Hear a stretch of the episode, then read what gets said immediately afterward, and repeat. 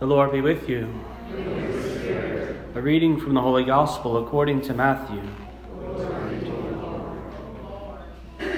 When Jesus was born in Bethlehem of Judea in the days of King Herod, behold, Magi from the east arrived in Jerusalem, saying, Where is the newborn King of the Jews?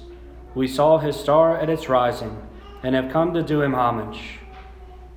When King Herod heard this, he was greatly troubled and all Jerusalem with him. Assembling all the chief priests and the scribes of the people, he inquired of them where the Christ was to be born. They said to him, In Bethlehem of Judea. For thus it has been written through the prophet, And you, Bethlehem, land of Judah, are by no means least among the rulers of Judah, since from you shall come a ruler, who is a shepherd, who is to shepherd my people Israel. Then Herod called the Magi secretly and ascertained from them the time of the star's appearance. He sent them to Bethlehem and said, Go and search diligently for the child. When you have found him, bring me word, that I too may go and do him homage. After their audience with the king, they set out. And behold, the star that they had seen at its rising preceded them, until it came and stopped over the place where the child was. They were overjoyed at seeing the star. And on, enter- and on entering the house, they saw the child with Mary, his mother. They prostrated themselves and did him homage. Then they opened their treasures and offered him gifts of gold, frankincense, and myrrh. And having been warned in a dream not to return to Herod, they departed for their country by another way. The Gospel of the Lord.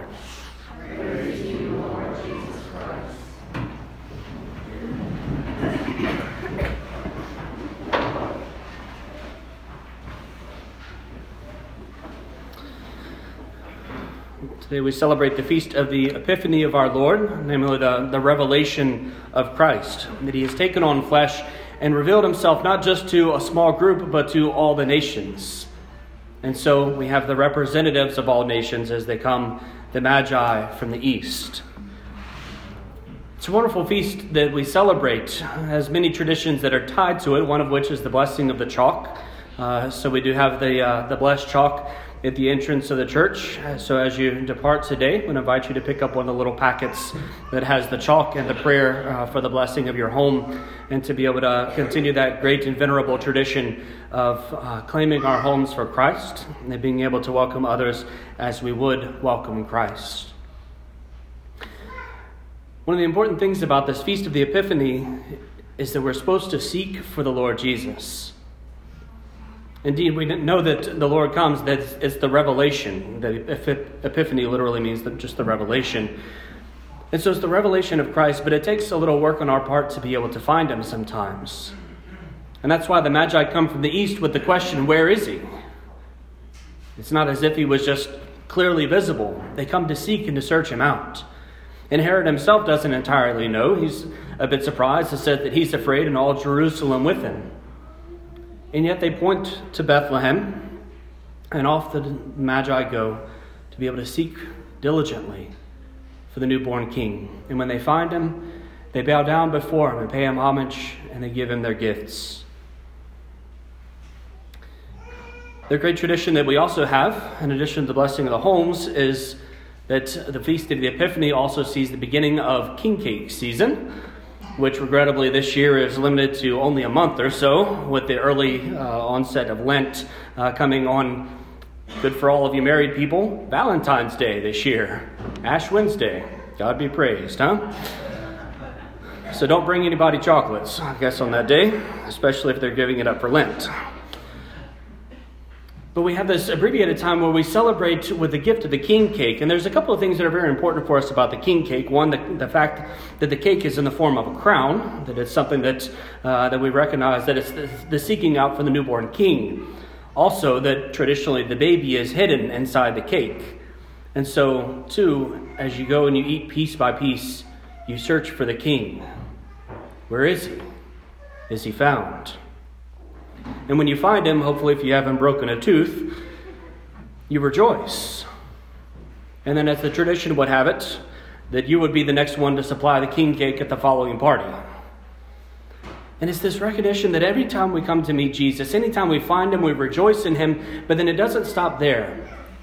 We have to share it. We have to continue to bring the good news of Jesus Christ to go to the next person and to continue to share the joy of finding Jesus, of meeting him.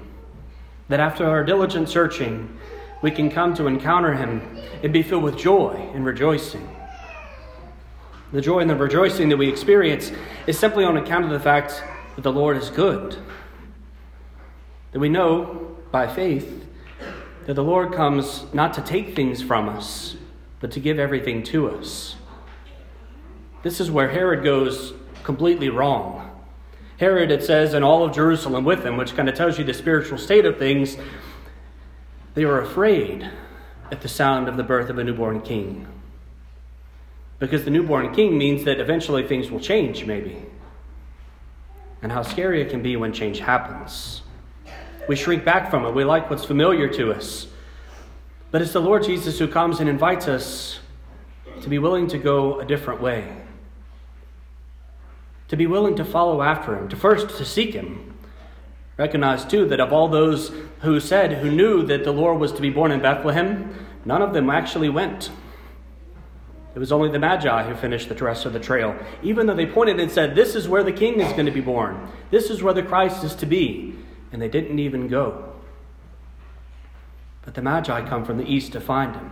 That diligent seeking that results in a willingness to change their life. They go and they bow down before the Lord. And it says that last line, and they parted by a different way.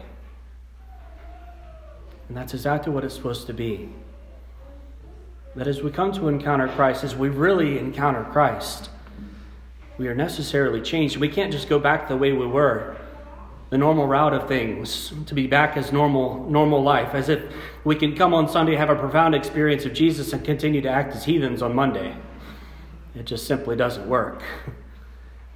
And so it's this profound transformation of our hearts that this feast calls us to.